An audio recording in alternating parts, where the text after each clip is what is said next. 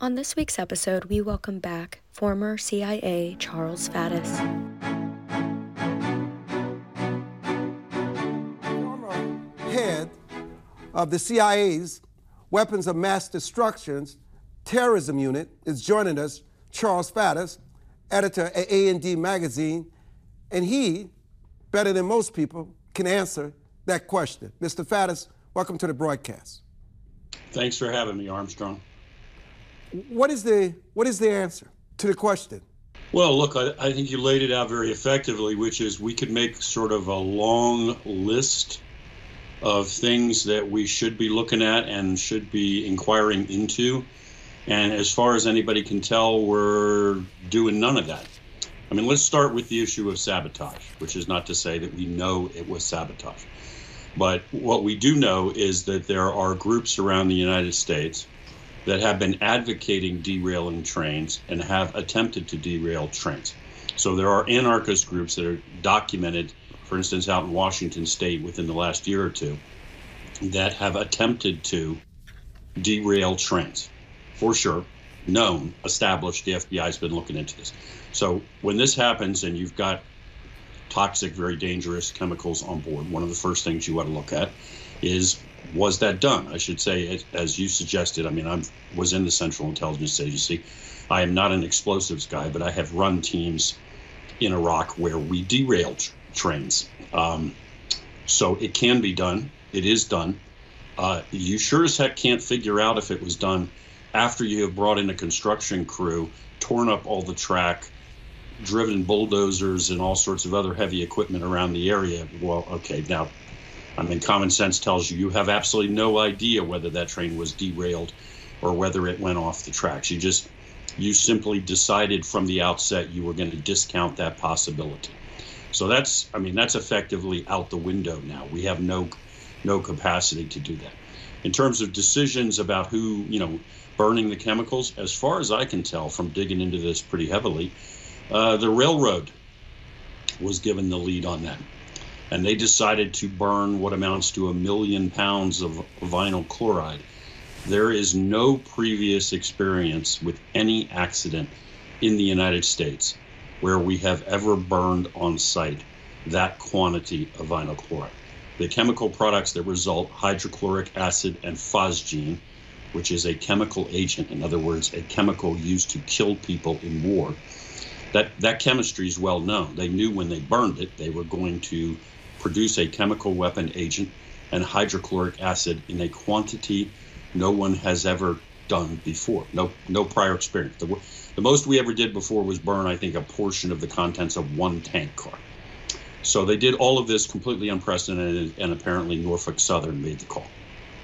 You know, Mr. Faddis, you have a lot of experience from your days at the CIA. Um, there are things they say the more things change, the more they remain the same, and oftentimes they become much worse. When you look at areas like China, Iran, Israel, Russia, and other areas of the world that we're not talking about, what scares you, frightens you the most? Yeah, well, I'm tempted to say everything, Armstrong. Um, I mean, the central thing that scares me is the fact that this administration is demonstrating either the most grotesque incompetence we've ever seen or, or malfeasance, you can take your pick, but that there's no change of course, right? When Jimmy Carter was president, we began to make catastrophic foreign policy and national security decisions. Pressure built, and before he was ever voted out of office, he had already begun to change course. This administration is hurtling down the track in so many directions and, and nothing changes. We we are now, I think, officially nine days, eight days. I'm losing count from when uh, we officially say the Iranians will have enough highly enriched uranium to begin building atomic bombs. So that means the Ayatollahs in Tehran, assuming they've done their engineering work, which I'm sure they have, will have atomic weapons they can put on missiles in a little over a week. That means they can nuke Tel Aviv off the face of the earth. Um, we got the Ukrainians in the, the Ukrainian Russian war escalating to the point where the Russians are every day rattling their saber and making very, very explicit threats of using nuclear weapons on the battlefield. So we're this is like the missile the the Cuban Missile Crisis on steroids, except this time we're pretending like it doesn't happen. The Chinese just publicly announced they're accelerating the timetable for the reabsorption or the repossession, whatever phraseology they're using exactly, of Taiwan.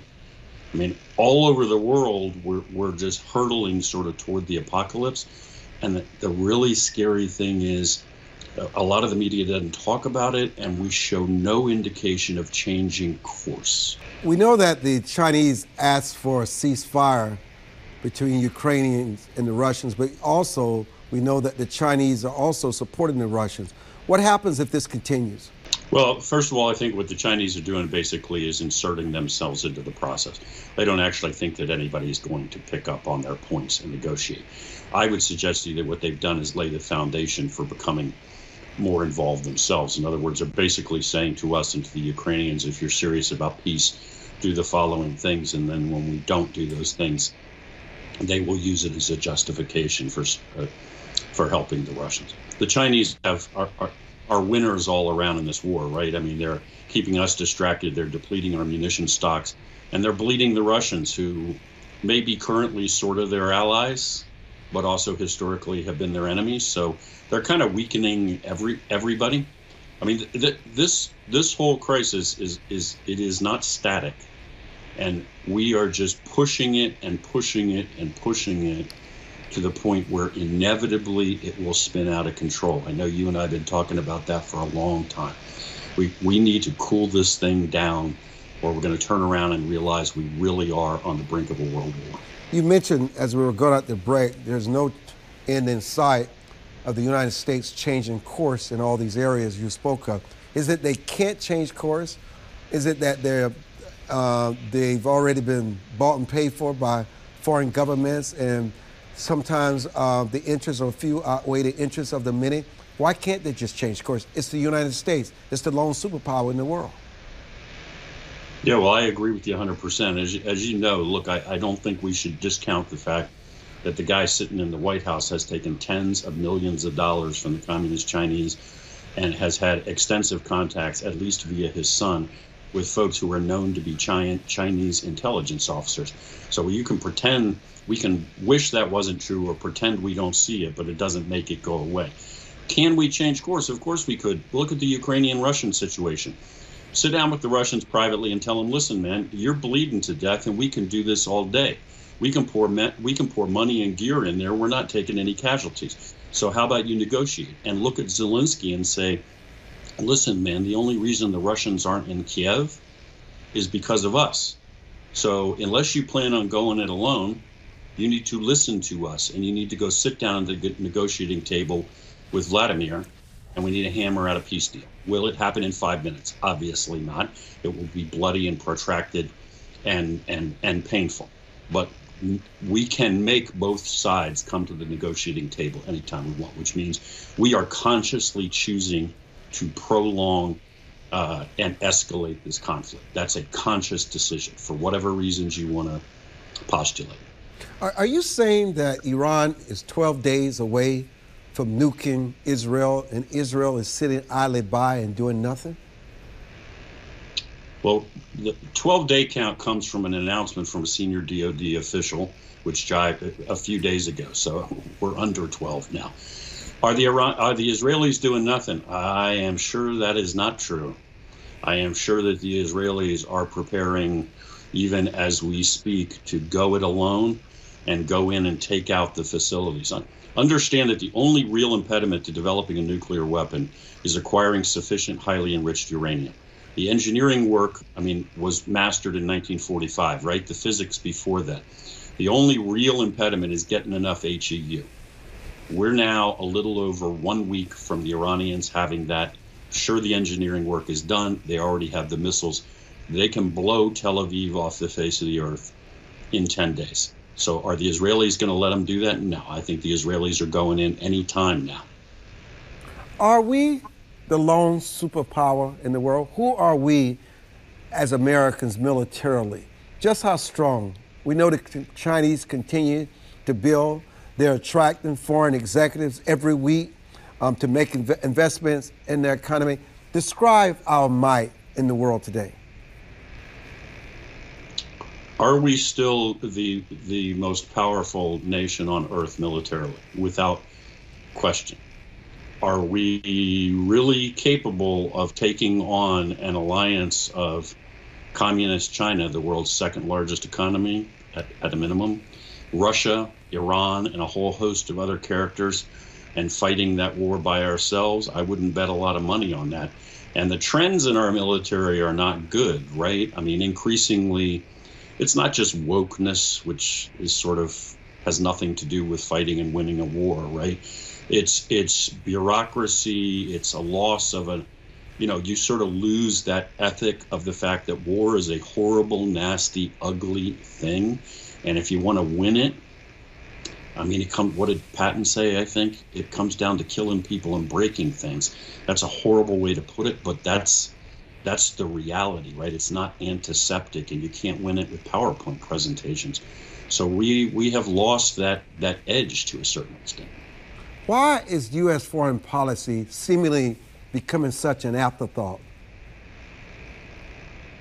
Well, I mean, I think we have we have a couple of competing things here. One, I think we have some people in positions of power that are incompetent and, and, and not qualified to hold their positions.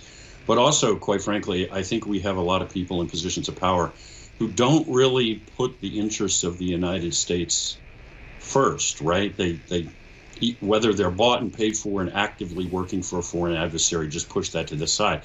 At a minimum, ideologically, they kind of think that they should be apologizing for the United States all of the time and that we're really the problem.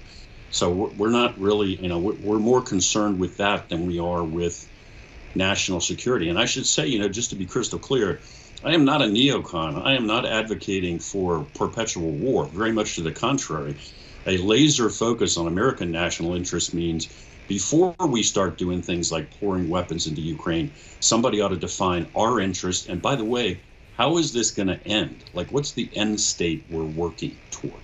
Will technology define the future of geopolitics? Well, it will. It will be a critical factor that that has to be managed, right? I mean, right now we're already confronting these issues.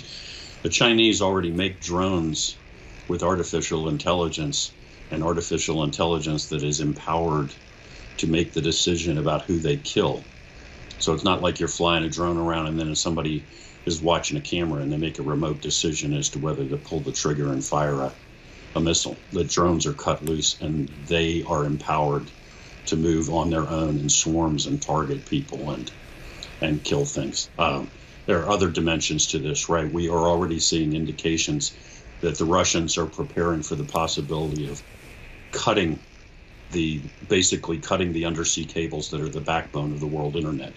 The whole economy runs on those cables, right? People think it's satellites. It's not. That's a relatively small portion. This web of cables that lie on the seafloor, that's what drives commerce. That's how all banking is done. That's how all communication is done. The Russians are out there as we as we speak, scouting for doing what we would call casing, for cutting those things in response to what we're doing in Ukraine. So you're going to see a lot more of that. Why is it that Biden wants to continue the laws that allow NSA mass surveillance, and yet Republicans in Congress are vehemently opposed to it? Yeah, this this is kind of a strange bedfellows thing, isn't it? Somehow we've morphed into this world where the Democratic Party that theoretically is the party of liberalism and protecting the individual is now the defender of the deep the deep state. I don't know how you can make any any realistic argument for for this kind of mass surveillance. We have seen demonstrably over the last X number of years that these tools are being abused and they're being used against the American people and they ought to be dismantled. You know, is there anything that gives you hope on foreign policy from this administration? Uh, that it will end, hopefully, in a couple of years. I, I, I tell you, Armstrong, I, I I, it's a good, it's a very good question. I try not not to be the most depressing guy the uni- on, on, on earth as if I should be carrying a scythe and wearing a black coat all the cloak all the time. But but look, we we are really facing existential threats on every front. And again, as I, I said earlier, what terrifies me is that this administration is showing no indication whatsoever of changing course, and so much of the mass media is insulating them from pressure to do so by pretending that it's not that it's not happening. Right? Over hundred thousand people died last year of fentanyl poisoning as a result of the fact that we have erased our southern border. Right? In places like Baltimore and West Baltimore, they're having to put commercial coolers in parking garages to store bodies from fentanyl poisoning because the morgues are overflowing. And yet, this administration is doing nothing at all to staunch that flow. We're, we're killing our kids now, and do you, they don't care.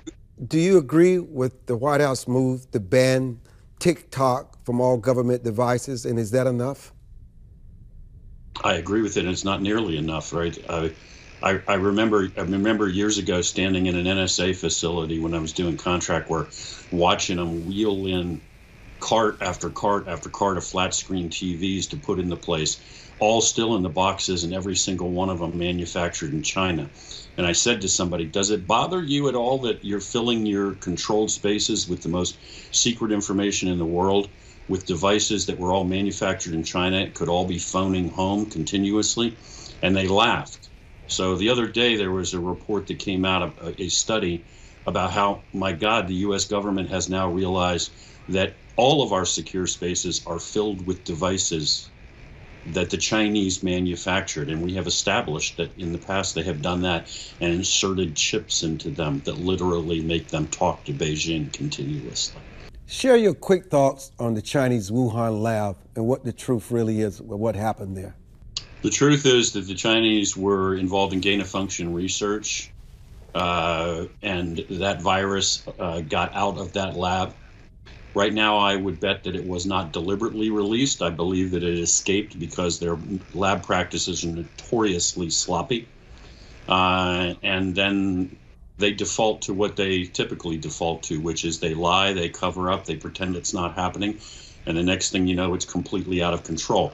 But here's the essence. I mean, the most important thing for the American people to understand is all of the available intelligence and information told us from the very beginning that the most likely point of origin was that lab, and and from that point on, it is a deliberate cover-up.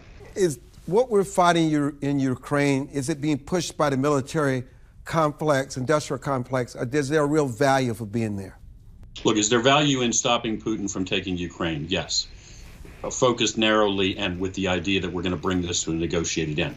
Once you get started, yeah, by inertia, the military industrial complex will continue to push this because they are making ungodly sums of money. And that's the problem. We have the, the defense industry driving policy, and that can't be.